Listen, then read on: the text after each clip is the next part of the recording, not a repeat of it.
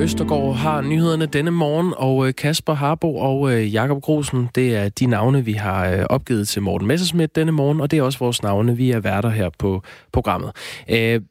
Vi beskæftiger os jo med, med næste fase, altså anden fase i genåbningen af Danmark her til morgen. Store centre må for eksempel åbne igen i dag. Øhm, først var det jo sådan med zoologiske haver, at de fik godkendelse til, at de kunne åbne 1. maj, men så var der to ministre, der såede tvivl om, hvorvidt det var øh, sundhedsmæssigt forsvarligt, og så blev den åbning udskudt. Og dernæst så havde de danske zoologiske haver det klare indtryk, at de ville blive en del af den her anden fase. Øh, Statens Serum Institut mente godt, at øh, man kunne åbne zoologisk have, uden det vi have den store øh, indflydelse på smittetrykket i Danmark. Det skrev de i en afrapportering til, øh, til Folketingets øh, partier. Ja, og øh, zoologiske haver bliver altså forbigået. Det er en af de ting, vi skal tale med justitsminister Nick Hækkerum op. Øh, ikke Hækkerum. Hækkerup om, øh, om cirka 15 minutter. Øh, det der også, altså det store spørgsmål er jo, hvorfor efterskoler? Hvorfor storcentre? Hvorfor ikke zoologiske haver og kultur institutioner. Er der en slinger i valsen, og er der nogle økonomiske, økonomiske hensyn, der vejer tungere end kulturen? Det er et af de spørgsmål, der banker på i en tid, hvor vi selvfølgelig også gerne hører fra dig om, hvad du synes, der skal åbne først. Ja, øh, og det, øh, der er en del lyttere, der skriver ind til os, at øh, de kunne godt tænke sig, at der snart kom nogle øh, kulturtilbud igen. Øh, ja, det er vel det, og så er der, så er der Werner, han har fremhævet, at øh, det her, det er vist et økonomisk hensyn. Klokken er 7 minutter over 8. Du lytter til Radio 4 morgen. Noget af det danskeste, og dermed også mest kulturelle, det er storken. Det er, der er godt nok lidt langt imellem dem, men øh, de er jo i overleveringen omkring vores land en af de fugle, der virkelig rummer vores folkesjæl.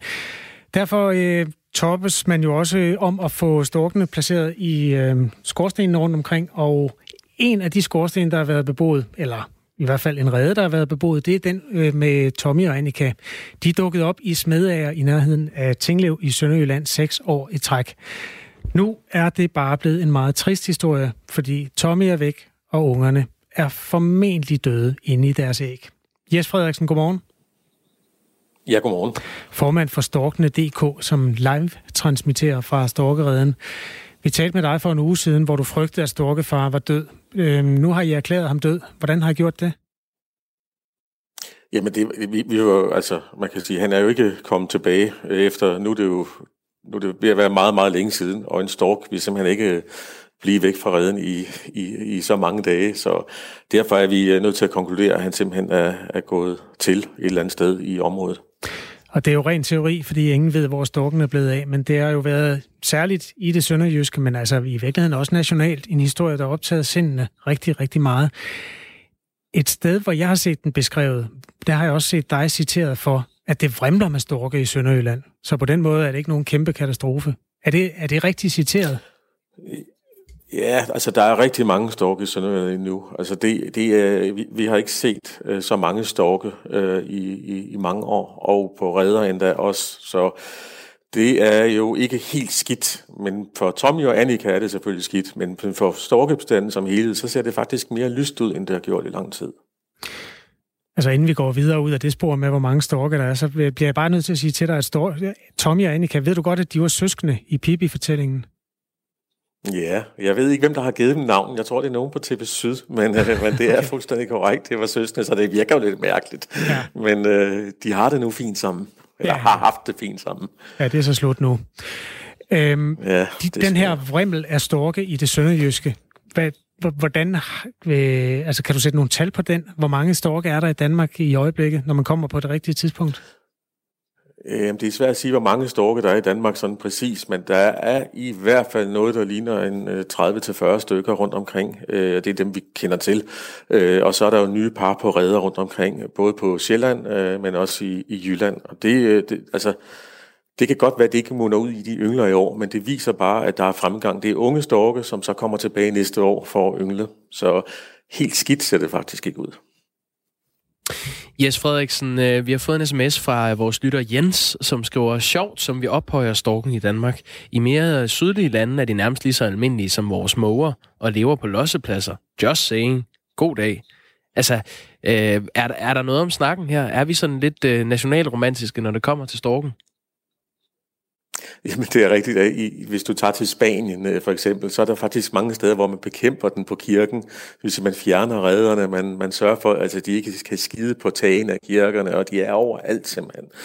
Men øh, for i Danmark har det jo aldrig været sådan, man, ja selvfølgelig, i gamle dage var der nogen, der skød storke og så videre, men det er ikke sådan, at den har, den har været bekæmpet. Det har været en, der har øh, Øh, været meget tæt forbundet med os danskere, med, med bønder, som er, har haft storken boende på deres tage, skorstene, pæle og så videre. Så på en eller anden måde, så, så ligger den bare så dybt i os danskere, at det er en, en, en dansk fugl, og vi skal værne om den. Øh, og, og det mærker vi især nu. Altså, der er virkelig stor interesse for, for det her med storke. Der ligger seks æg i redden, og de er altså erklæret døde fra jeres side. Hvordan kan I vide det? Ja, altså nu er det jo sådan, at Annika øh, har ruet øh, i mange dage efter hun lå alene. Og der gjorde hun det faktisk rigtig godt, men de sidste, øh, altså de sidste tre dage har det jo været meget, meget ustabilt. Hun har simpelthen ikke orket det længere. Hun har stået op meget af tiden og været simpelthen så sulten, at hun til sidst måtte forlade redden for at få sig en ordentlig gang mad. Og det skete sådan set i går. Øh, der forlod hun redden øh, i, øh, i mange timer. Øh, har været ude og foragere og gå ud og finde orme, ud og få luftet vingerne og så videre. Så øh, hun kommer ikke lige tilbage og ruer på æggene. Det er helt sikkert. Øh, men men øh, så, så æggene er simpelthen, øh, de er færdige, de er gået tabt. Er det normalt? Altså, det er jo ikke øh, normalt, øh, at, det, altså, at en stork ikke ruer på sine æg. Men det er jo klart, at i den situation, hun er i, så er det nok meget øh, normalt, at man til sidst ikke kan længere, når man er alene om det. Jamen, så vidt Tommy og Annika, det var jo en, øh, en sørgelig fortælling på en eller anden måde. Er der andre steder, man kan vende blikket hen, hvis man er tosset med storke? ja, der er faktisk flere steder. Øh, men, men storke skal jo have lidt fred, når de, især når de er nye på redderne. Så, øh, så, så der er nye storkeredder. Men et sted, man kan se øh, storkene uden at forstyrre dem, det er faktisk øh, i Bækmarksbro øh, i, op ved Lemvi. Der er et storkepar, som øh, er, klarer det rigtig godt. De, øh, de har fire æg nu, og ligger og ruer. Man kan se dem på, på webcam på TV MidtVest. Så øh, der var lidt reklame på TV MidtVest, det ved jeg godt. Men der kan man altså se dem, uden at forstyrre dem. Det er public service og betalt af øh, hvad hedder det, licensmidler, så det er helt fint. Yes, Frederiksen, øh, nu, nu har vi så øh, talt rundt om øh, Tommy og Annika og også de andre storke. Altså i det store billede, betyder det så noget, at, at Tommy og, og de her unger, der var inde i æggene, ikke er mere? Altså, det, vi, vi har jo tabt kul, kan man sige, og hver, hver storkunge, øh, der kommer på vingerne, er jo meget værdifuld, fordi at vi har så få storke i Danmark. Øh, så selvfølgelig er det, er det, har det en betydning. Men, men overordnet set er det jo der, hvor vi rekrutterer bestanden fra, også den kommende storkebestand i Danmark, det er jo syd for grænsen, det er i Nordvesttyskland, det er i Holland, øh, og måske også en lille smule i Østeuropa. Øh, så, så, så overordnet set er det jo ikke noget, vi, vi, der batter. Men øh, vi, vi, altså, det er selvfølgelig trist, uanset hvad.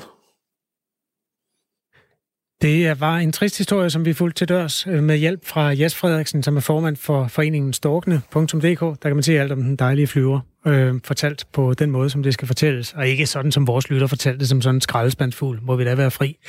Det er øh, vores øh, stolthed, hver gang vi kan få nogen til at slå sig ned, og det kan man altså se på TV MidtVest hjemmeside, at nogen trods alt har gjort. Tak fordi du var med, Jes Frederiksen. Det var så lidt. Klokken er 14 minutter over 8.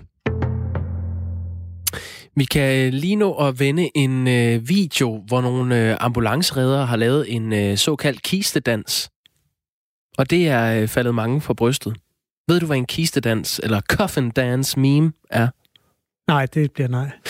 Øh, det er et øh, meme, som er opstået øh, ud fra øh, en kistedans, som er en efterligning af en video, der gik viralt i 2017, hvor nogle kistebærere, altså mænd, som bærer en kiste med et dødt menneske i, i Ghana, de danser som sådan en festlig øh, afsked med en afdød. Så danser de rundt med kisten på ryggen.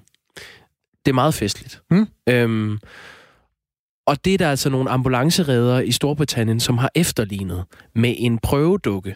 Øh, sådan lidt en, en øh, reference. Der er en, der hoster. Videoen starter.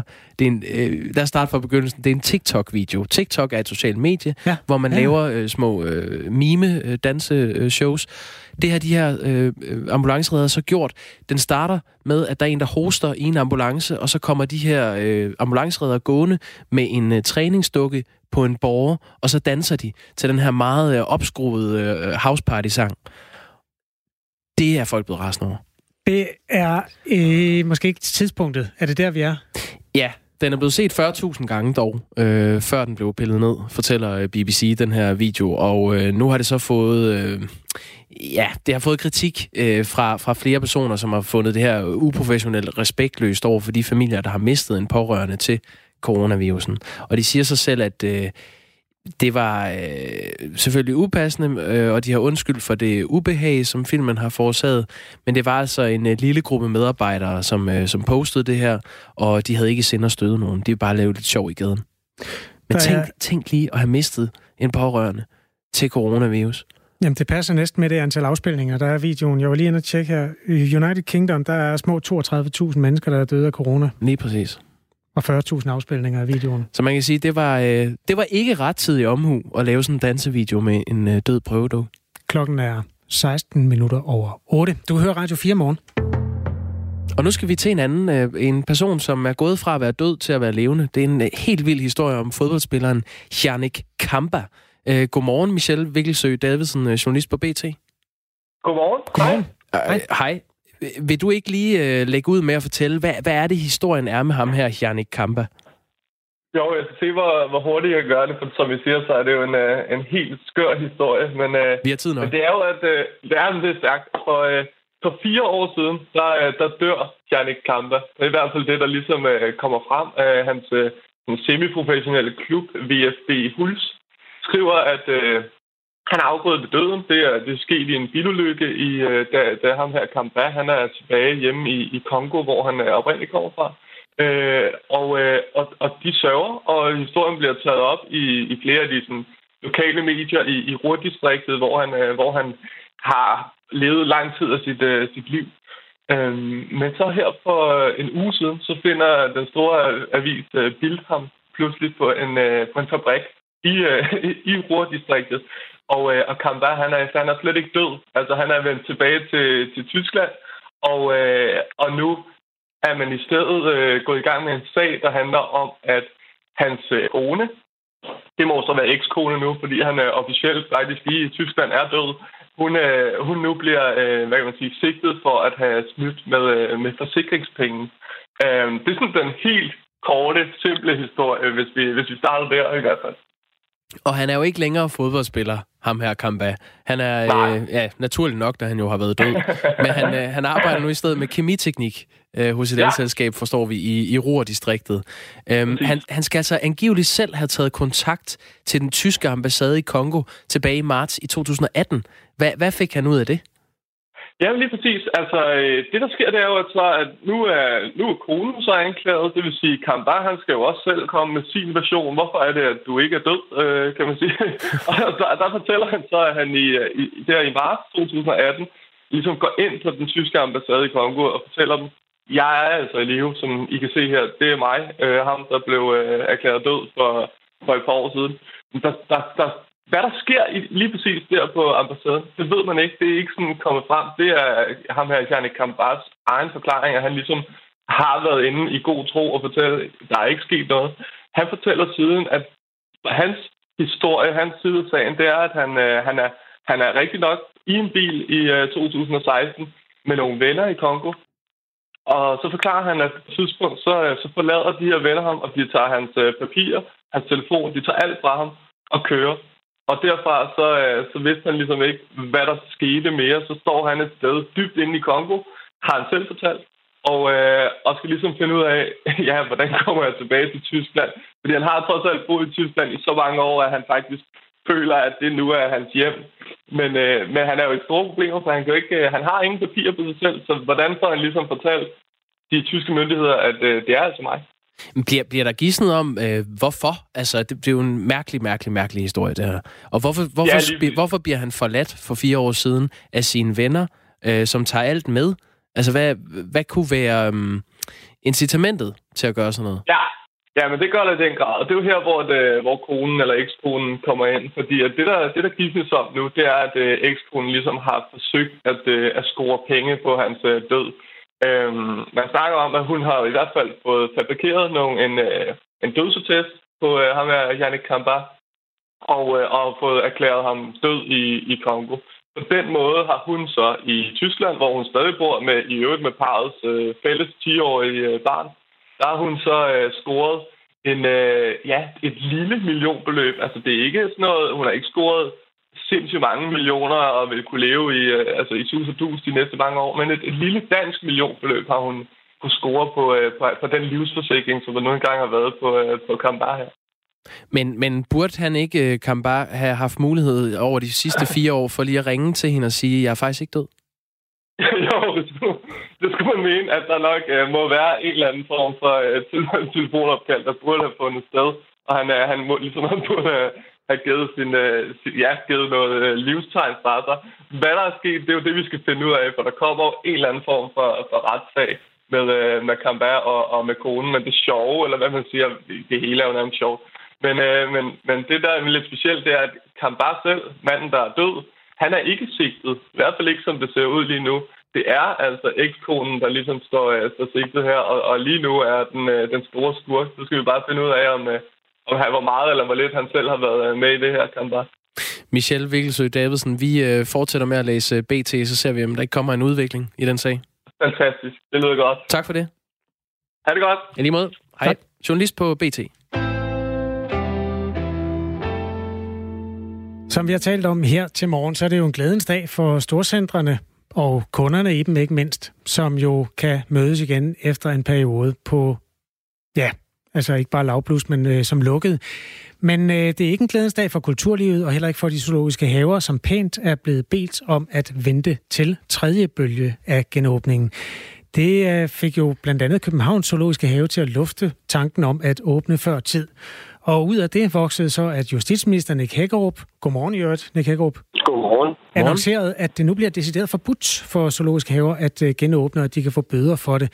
Hvorfor skal det være forbudt, Nick Hækkerup? Jamen det skal det, fordi når vi skal have styr på smitten, som vi har i øjeblikket med corona i Danmark, og vi samtidig skal åbne op, så bliver vi nødt til at have styr på, hvor meget der bliver åbnet op, og hvornår der bliver åbnet op, så vi kan følge med i, at det ikke løber fra os, og vi skal til at lukke ned igen, eller lige frem for problemer med vores øh, kapacitet i, i vores sundhedsvæsen. Så det handler om at sikre en forsvarlig genåbning af samfundet. Og der kan vi ikke åbne det hele på en gang. Og derfor er der selvfølgelig nogle ting, som godt kan mm. åbnes nu. De bliver glade, og så ja. er der nogen, som ikke kan. Jeg tror, det er mange undrer sig over, at man vurderer, at for eksempel et butikscenter, hvor man jo er indendør, hvor man nogle gange også øh, går tæt på hinanden, at det er mere sikkert end en udendørs zoologisk have, hvor man trods alt, øh, ja, hvor, der, hvor man opholder sig i fri luft. Hvordan kan det være? Jamen, det tror jeg som heller ikke, det er. Men vi kan ikke åbne det hele, og så bliver vi nødt til at lave en vurdering af, hvad vil vi så have det, er der åbner. Og det er rigtigt, at der kan sikkert være tages alle mulige forbehold og gøres alle mulige restriktioner, så at det er, at det er mere forsvarligt at åbne det ene sted end det andet sted, hvilket der i øvrigt også sker. Men det hele kan ikke åbne, så vi bliver så nødt til at beslutte, hvad er det, så vi gerne vil have i gang, og hvad er det, vi vil have i gang. Og vi vil hellere have efterskolerne kommer i gang igen, og 6. til 10. klasse eleverne kommer tilbage, og storcentrene åbner, end vi vil have, at museerne og zoologiske haverne åbner. Men hvorfor vil I gerne have det? Altså er det sundhedsfagligt, med et sundhedsfagligt belæg, at man siger, ikke zoologisk have, men efterskoler?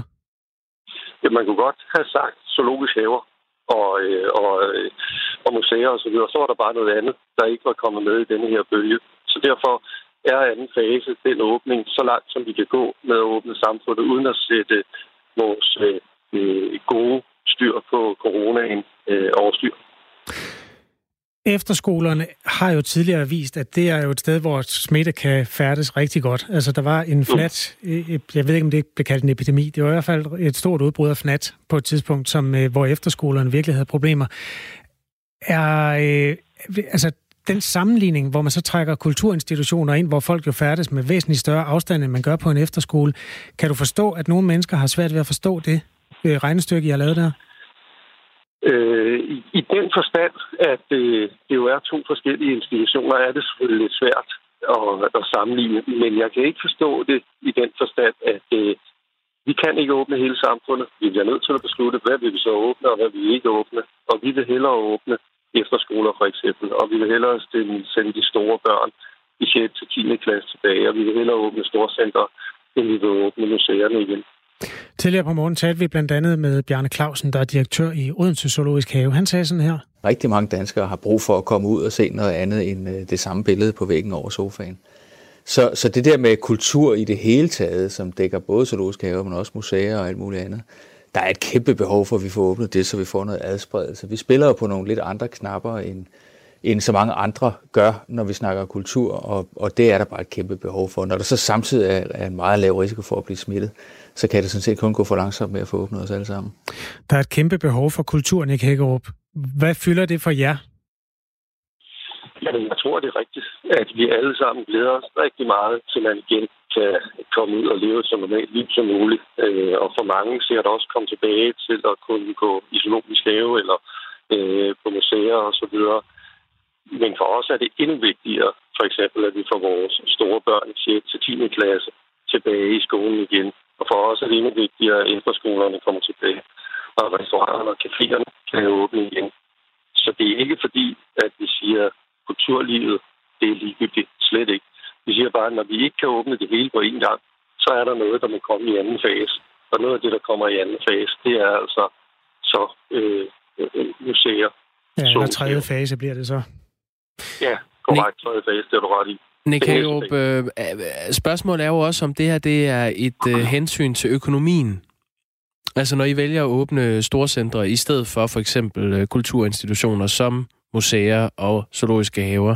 Det er der også flere lyttere, der, der har reageret på, øh, på vores sms her til morgen. Er det et økonomisk hensyn, at I vælger at åbne storcentre frem for museer? Ja, det var jo også. Økonomien var selvfølgelig også en, når vi beslutter, hvilke dele af samfundet vi skal sætte i gang. Det er også derfor, at vi hele tiden har sagt, at private virksomheder skal så vidt muligt holdes kørende, fordi at vi jo gerne vil dels passe på de arbejdspladser, som der er, men også sikre, at den økonomiske aktivitet, som er for vores velstand og velfærd i samfundet, at den så vidt muligt eksisterer. Så, så økonomien var jeg også ind her. Så... Det ikke kun økonomi, fordi hvis man kun så på økonomien, så betyder den check til 10. klasserne ikke så meget. Så der er forskellige hensyn på vej, men økonomien var også Nej, men det var egentlig der, jeg gerne vil have dig hen. Altså, hvis, hvis, det, så er det ikke kun det økonomiske hensyn. Hvad er så øh, hovedargumentet for at åbne storcenter frem for øh, kulturinstitutioner?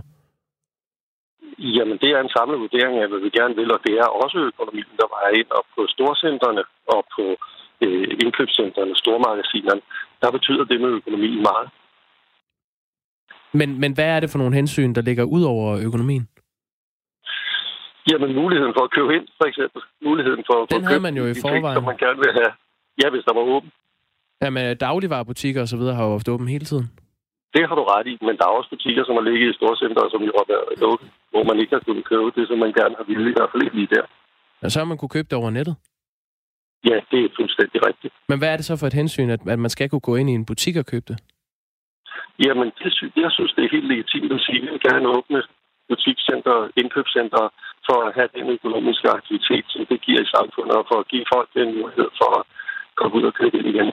Så det er, det er et økonomisk hensyn? Det er det, der det er, argumentet? Det er også et økonomisk hensyn. Hvad? Men for eksempel, som jeg sagde med 6. til 10. klasse, hvor øh, stor vores økonomi er, altså væksten det videre. Og der er det nogle andre Så det Nick Hækkerup, din telefon den bliver værre og værre. Kan vi, øhm, det ved jeg ikke, kan du åbne vinduet i din bil, hvis du sidder i den, eller gå hen til en sendemast eller et eller andet? Det tror jeg, øh, hvis jeg åbner vinduet i bilen, så tror jeg, at lyden bliver endnu værre. okay, det er muligt. Men det blev faktisk bedre i ja. det øjeblik. Nej, men, så, så en gang til. Hvad er så øh, det, det andet hensyn ud over økonomien? Jamen for eksempel for 6. til 10. klasserne, der er det jo hensyn til os at få vores unge mennesker i skole igen, få dem til at lære noget, give dem nogle sociale relationer, lade dem komme ud igen, være en del af virkeligheden, ikke? Og, og i forhold til åbningen af, af storcentre og butikker igen, så er det et økonomisk hensyn? Det er også et økonomisk hensyn, ja. Og det er i det hele taget jo også et, et altså det, som jeg prøver at sige nogle gange, så er der jo forskellige hensyn, der spiller ind for de forskellige ting, der skal jo åbnes, ikke? Nu kommer der lige et spørgsmål, der kan lyde dumt, men måske er det ikke så dumt. En lytter skrev til os lidt tidligere, hvorfor åbner man ikke det hele? Fordi så får man faktisk spredt folk mere ud. Jamen, det er jo fordi, vi lytter til sundhedsmyndighederne, og sundhedsmyndighederne siger, at hvis vi åbner det hele, så risikerer vi, at smitten løber fra os, og så risikerer vi, at, øh, at øh, vi får en belastning på vores sundhedsvæsen, så vi ikke har de kapaciteter, som skal til, og så risikerer vi, at vi skal til at lukke dele af samfundet ned igen. Så derfor har vi jo valgt at træde mm. forsigtigt frem. Men er der ikke, altså jeg er godt klar over, at du er ikke videnskabsmand, men kan der ikke være et fornuftsargument i også, at hvis der kun er et, hvis der, hvis der kun er Bauhaus, der er åben i hele Danmark, så er det der, alle mennesker går hen. Hvis du derimod har åben på Aros og på Johannes Larsen Museet og øh, Dyreparken nede i Knuttenborg, så kan man sprede en befolkning ud over et meget større område. I hvert fald, hvis man kan købe det samme på Aros, som man kan i Bauhaus, så er det jo et rigtigt argument. Jeg tror også, der er nogen, der tager Bauhaus, fordi de har kedet sig. Ja, det kan da godt være. det var nu ikke det, jeg selv ville vælge at gå hen, hvis jeg keder Men det er muligt. Nick Hagerup, lige her til sidst. Øh, vores lytter Jens øh, spørger, øh, tænker ministeren, at forbruget skal jumpstartes med udbetaling af feriepenge? Altså, der er jo lavet en ret hjælper os igennem det her, øh, den periode, som vi er i. Og nu går vi i gang med genåbningen. Og noget af det, som så sker på lidt længere sigt, det er, at vi skal finde ud af, hvordan skal vi få økonomien i Danmark i gang igen. Og der, altså, der snakker man om sådan noget stimulopark, for eksempel. Altså, hvordan kan vi stimulere økonomien? Hvordan kan vi sikre, at økonomien kommer så godt afsted som muligt? Og det er noget af det, som, som øh, man sidder og overvejer i øjeblikket sammen med kloge økonomer, når vi er på den anden side af den her åbning. Hvordan kan vi så sikre, at vores samfund kommer så godt i gang igen som muligt? Så det var i hvert fald ikke et kæmpestort nej tak til at øh, udbetale de feriepenge, som der er mange, der glæder sig til at få. Er det rigtigt opfattet, Morten Bøskov? Nick Hagerup. Nej, for kæft, undskyld. det må du undskylde. Nick Hagerup, justitsminister i Danmark. Morten er, jo, er jo skatteminister. Det er virkelig måske bedre at spørge ham, ja, det kan jeg at spørge mig om spørgsmålet, for det hører ikke rigtig til i mit område. Så Ej, det, jeg okay. kan sige, det er det mere generelle med, at vi jo også skal vurdere, hvordan vi kan sætte økonomien i gang igen. Jamen, således fik vi da sejlet den fuldstændig ind i uh, kajen. Ikke desto mindre, så kan jeg love dig, øh, også i forhold til dig, Nick Hækkerup, at vi kommer til at vende tilbage til diskussionerne omkring de der feriepenge, for dem er der mange, der gerne vil have. Forløbig tak, fordi du vil belyse det her. Selv tak, det var en fornøjelse. Ja, du lytter til Radio 4 morgen med Nikolaj Likås og Lars Mikkelsen, og nu er klokken blevet halv ni.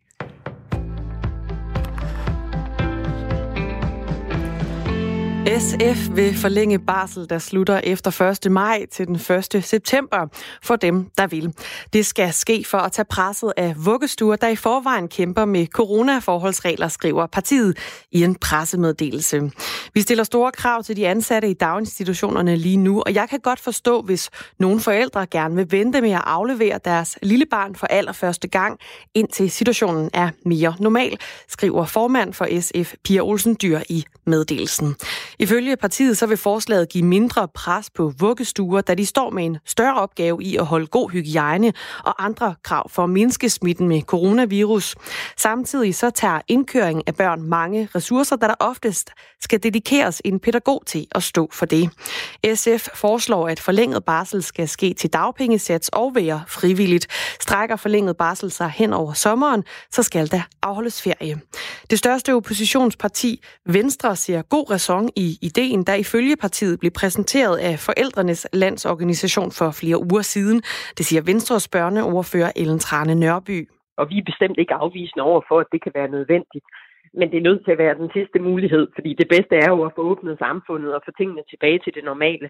Men det vi kan se nogle steder, det er, at indkøringen simpelthen er stoppet i vuggestuer og i børnehaver, og vi kan også se, at der nogle steder er gevaldige problemer med det, og hvor det går ud over børnene. Og derfor kigger vi positivt på de gode forslag, der kommer lød det fra Ellen Trane Nørby.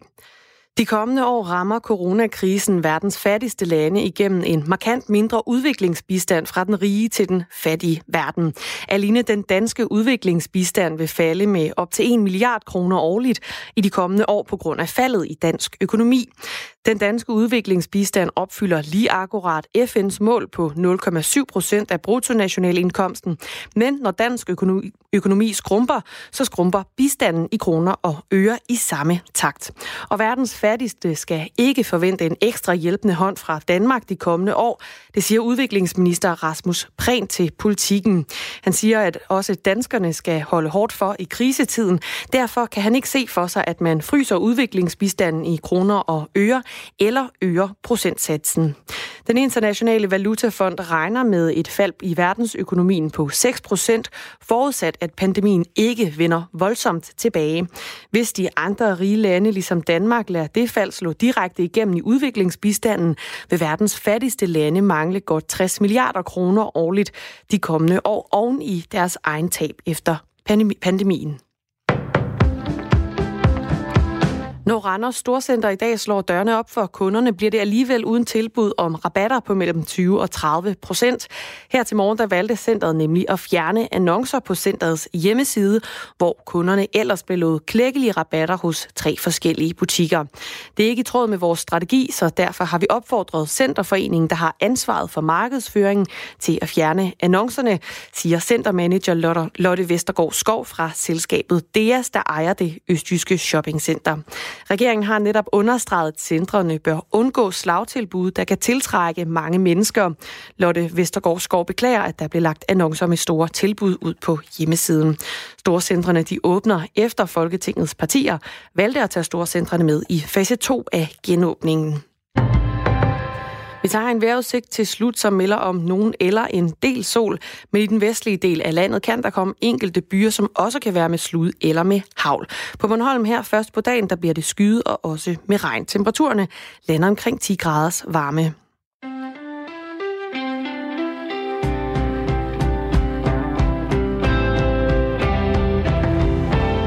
11. maj er en dag, der er lidt koldere, end vi har været vant til, men det er en smuk dag. Solen skinner i hvert fald over stolene. Det er stolene, øh, der står fremme i store dele af Danmark den her øh, mandag morgen. Klokken er 8.36. Det er Dagmar Eben Østergaard, der er nyhedsvært. Her sidder Jakob Grosen og Kasper Harbo.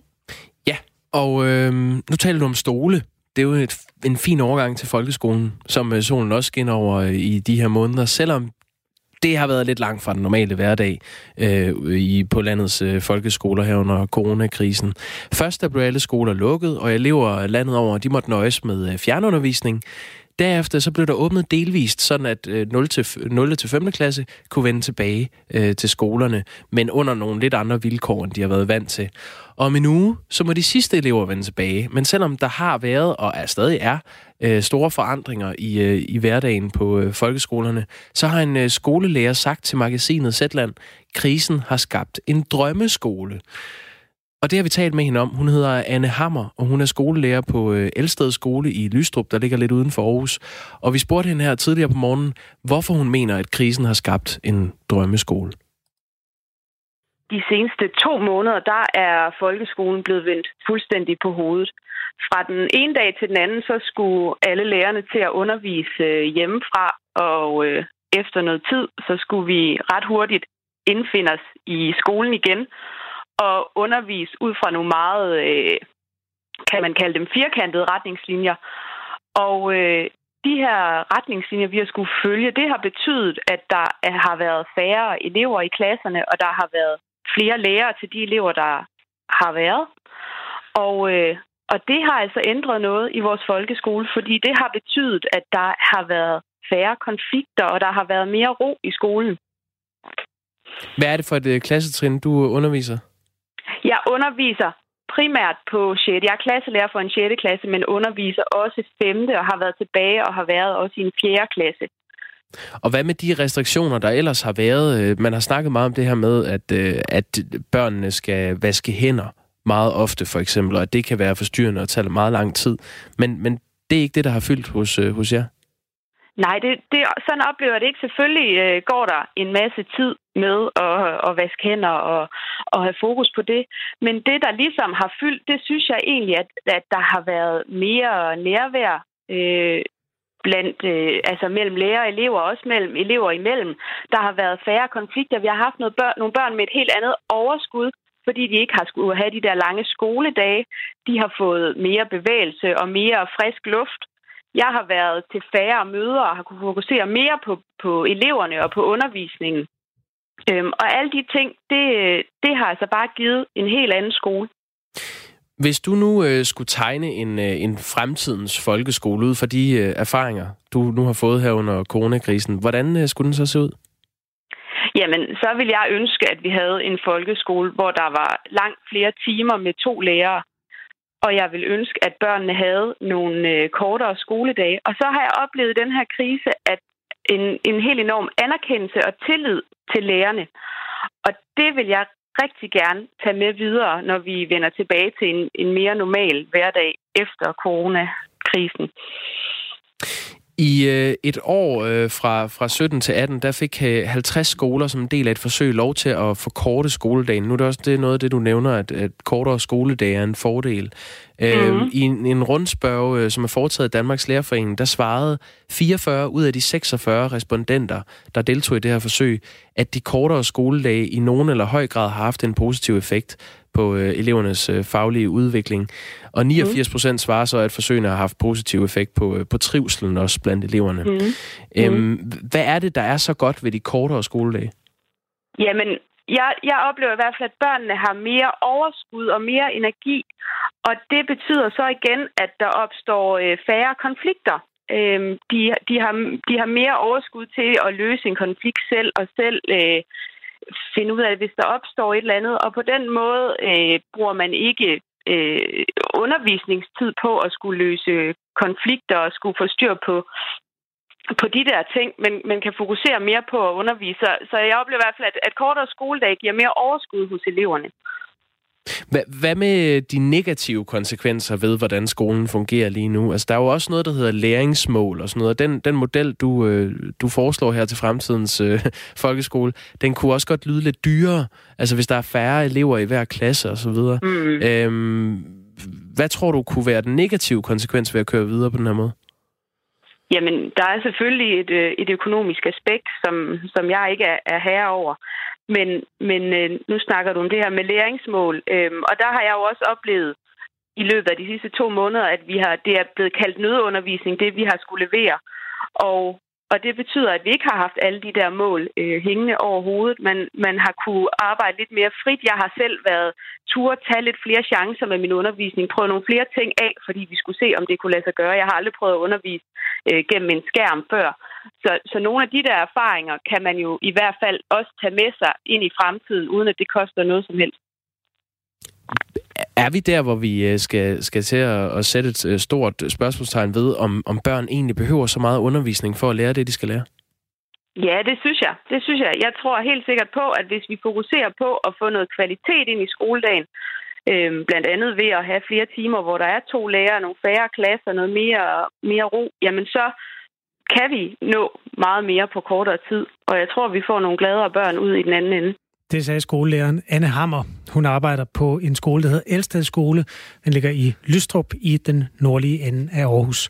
Klokken er 8.43 den her 11. maj. Integrationsydelsen øger andelen af mandlige flygtninge, der øh, er i arbejde 10 måneder efter de kom til øh, Danmark fra 4% til knap det dobbelte, 8%. Til gengæld får ydelsen ikke flere flygtninge kvinder i arbejde. Det her det, øh, det viser et nyt studie, lavet af Rockwool-fonden. Det skriver øh, Information her til morgen. Godmorgen, Morten Dalin. Godmorgen. Venstres ordfører for integrationsydelse. Øhm, Morten Dalin, i Venstre, der mener I, at de her nye tal bør få øh, regeringen til at sætte integrationsydelsen ned. Hvorfor det?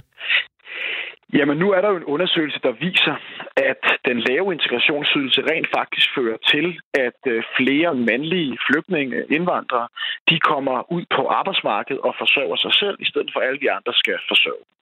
Regeringen har jo desværre valgt sammen med det øvrige venstrefløj at hæve ydelserne efter de vandt til regeringen sidste år. Når tal, der sort på hvidt beviser, at det kommer det at skade... Og, Morten Dahlin, jeg er nødt til lige at afbryde dig og bede dig om at hurtigt at svinge telefonen over dit hoved. Vi skal lige have øh, genvundet noget øh, forbindelse til en satellit. Er det bedre nu? Nej, det er det ikke rigtigt. Prøv igen. Så tager vi lige chancen. Det er bare det, det sjoveste at interviewe dig, når vi kører, hvad du siger. Det er forståeligt. Øh, jeg prøver at bedre. Nej, prøv, er der ikke et vindue? Det lyder som om, du er gået ned i en betonbunker. jo.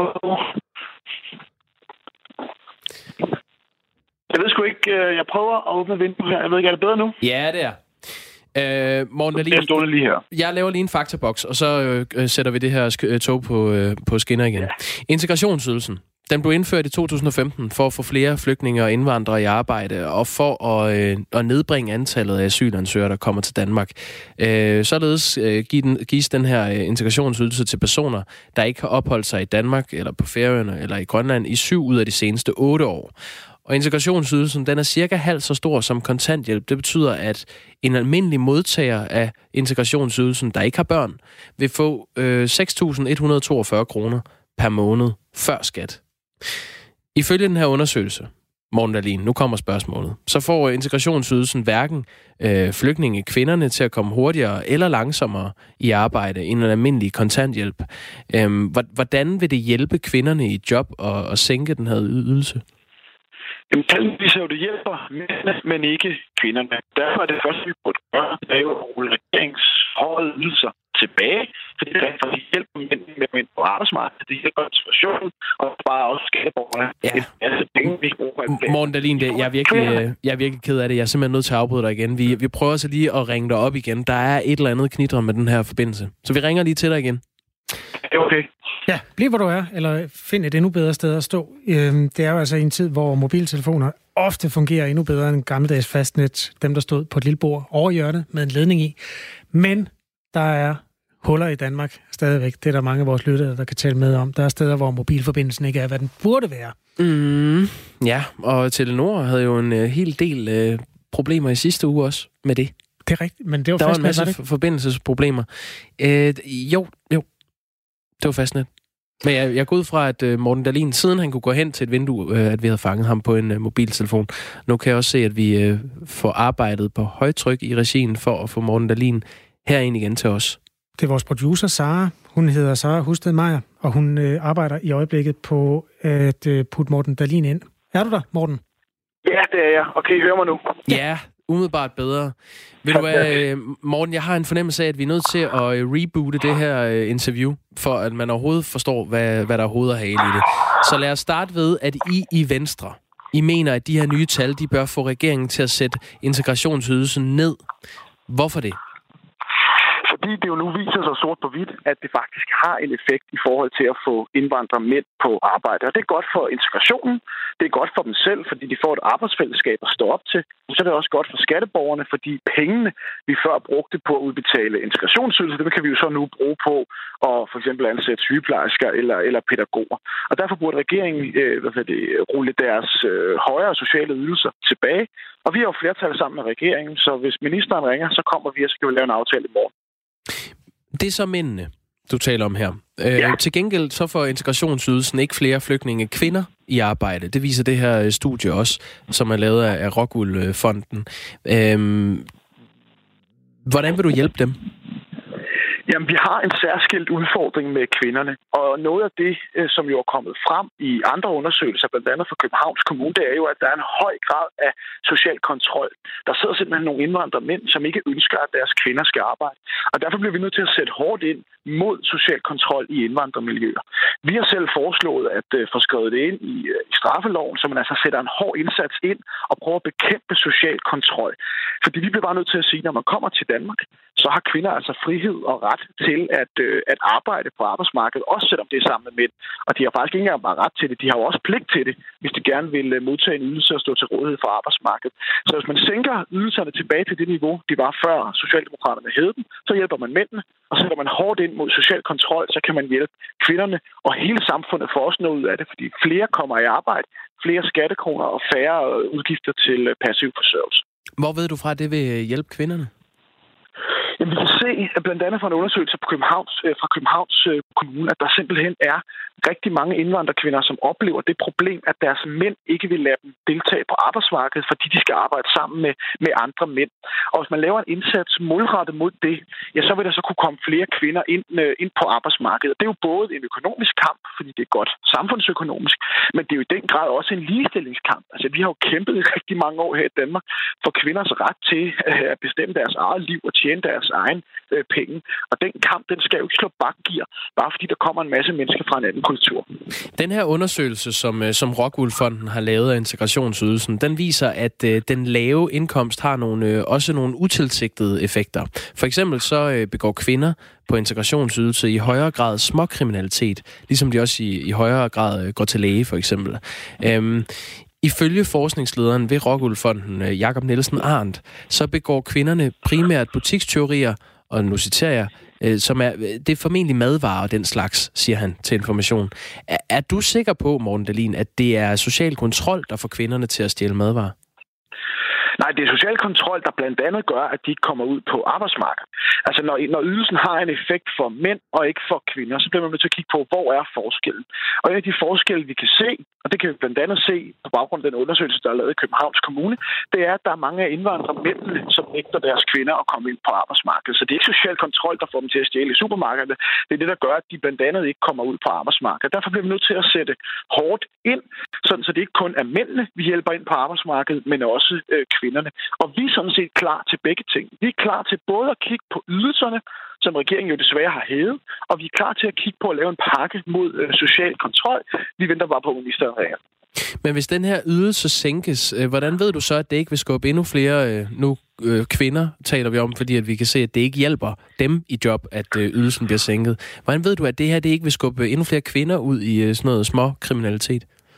Og det er jo derfor, vi bliver nødt til at kigge på helheden i det her. Det er derfor, vi har været ude at sige, at vi bliver nødt til at lave en, en ny indsats omkring social kontrol også. Sådan så vi ikke kun sænker ydelserne, men vi også har det andet element øh, med.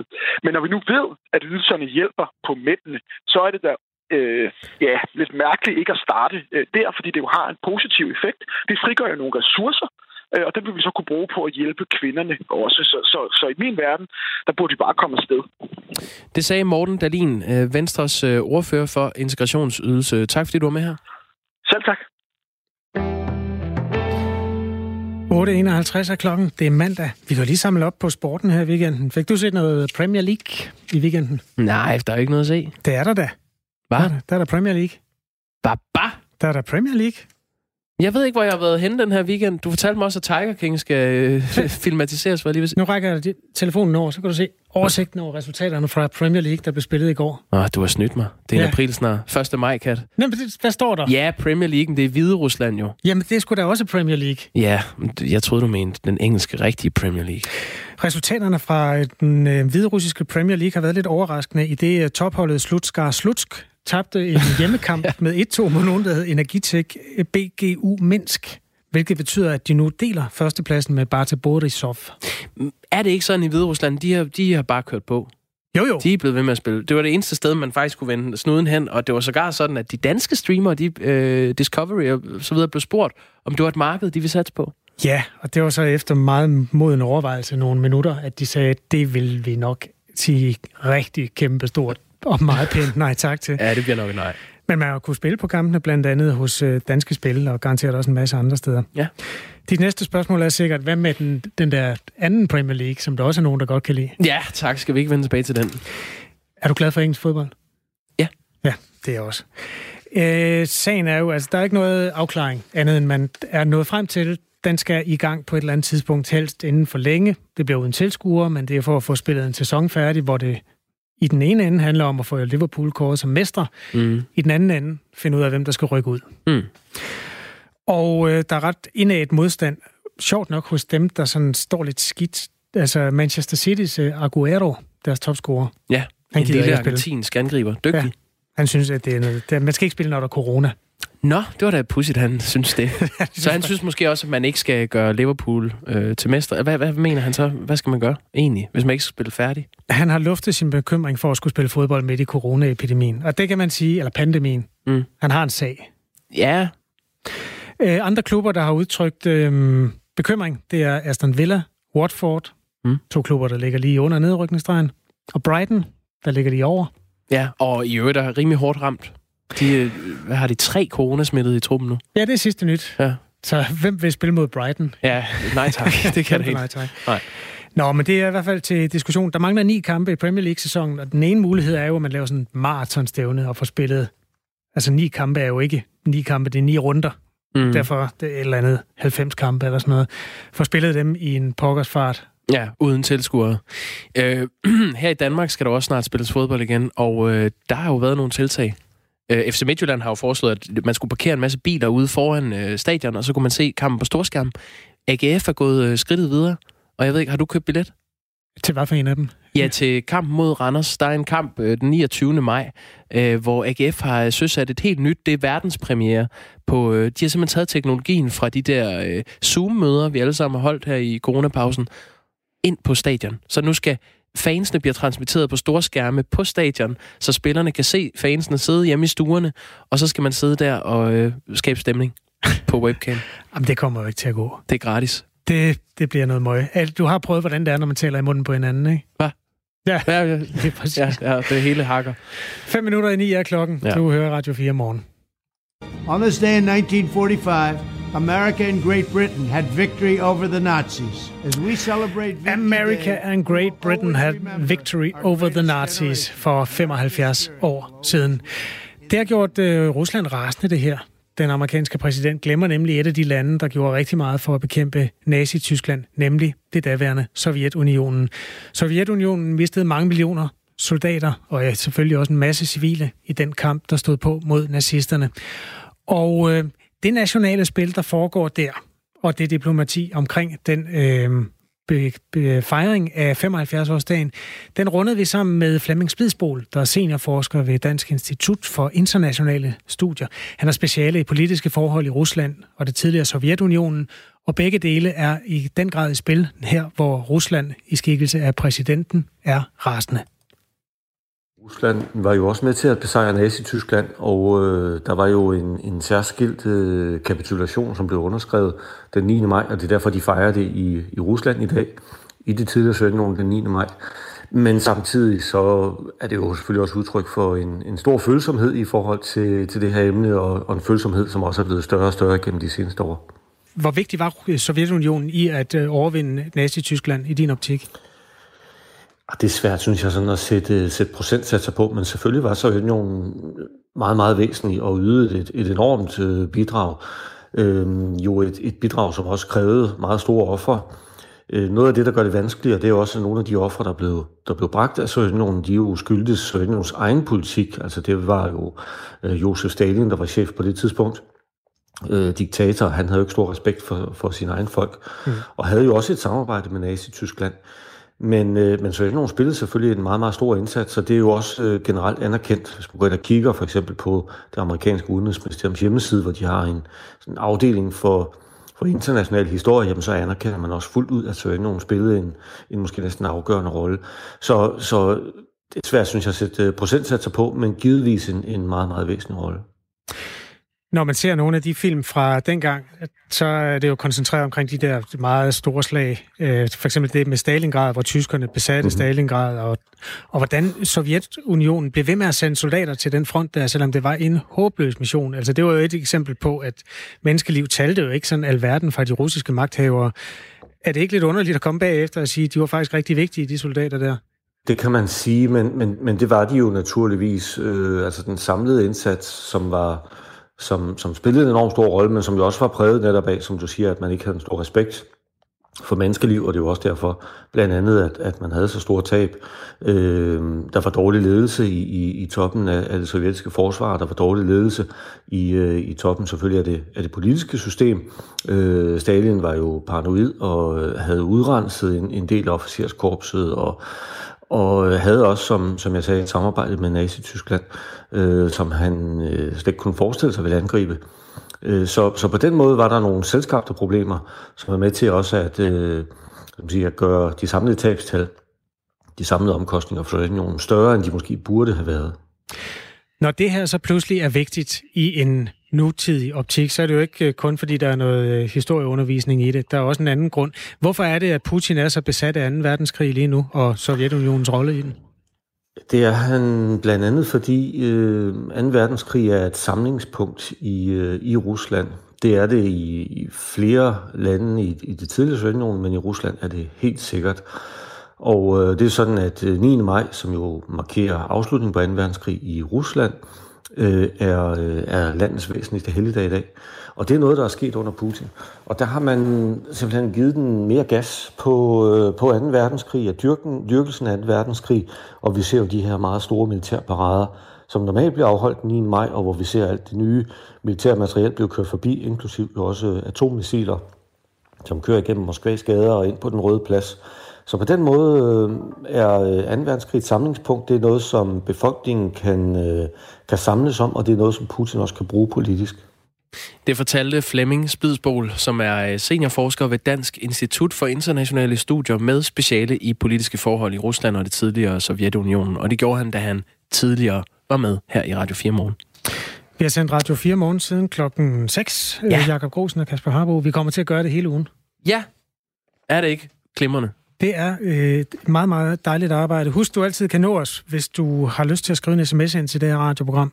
Du skriver R4 og et mellemrum og en besked, og så sender du den til 1424. Det er faktisk samme adresse til Camilla Due, som jo tager over lige om lidt. Ja, Ring til du er tilbage på den anden side af nyhederne, som øh, kommer nu med Dagmar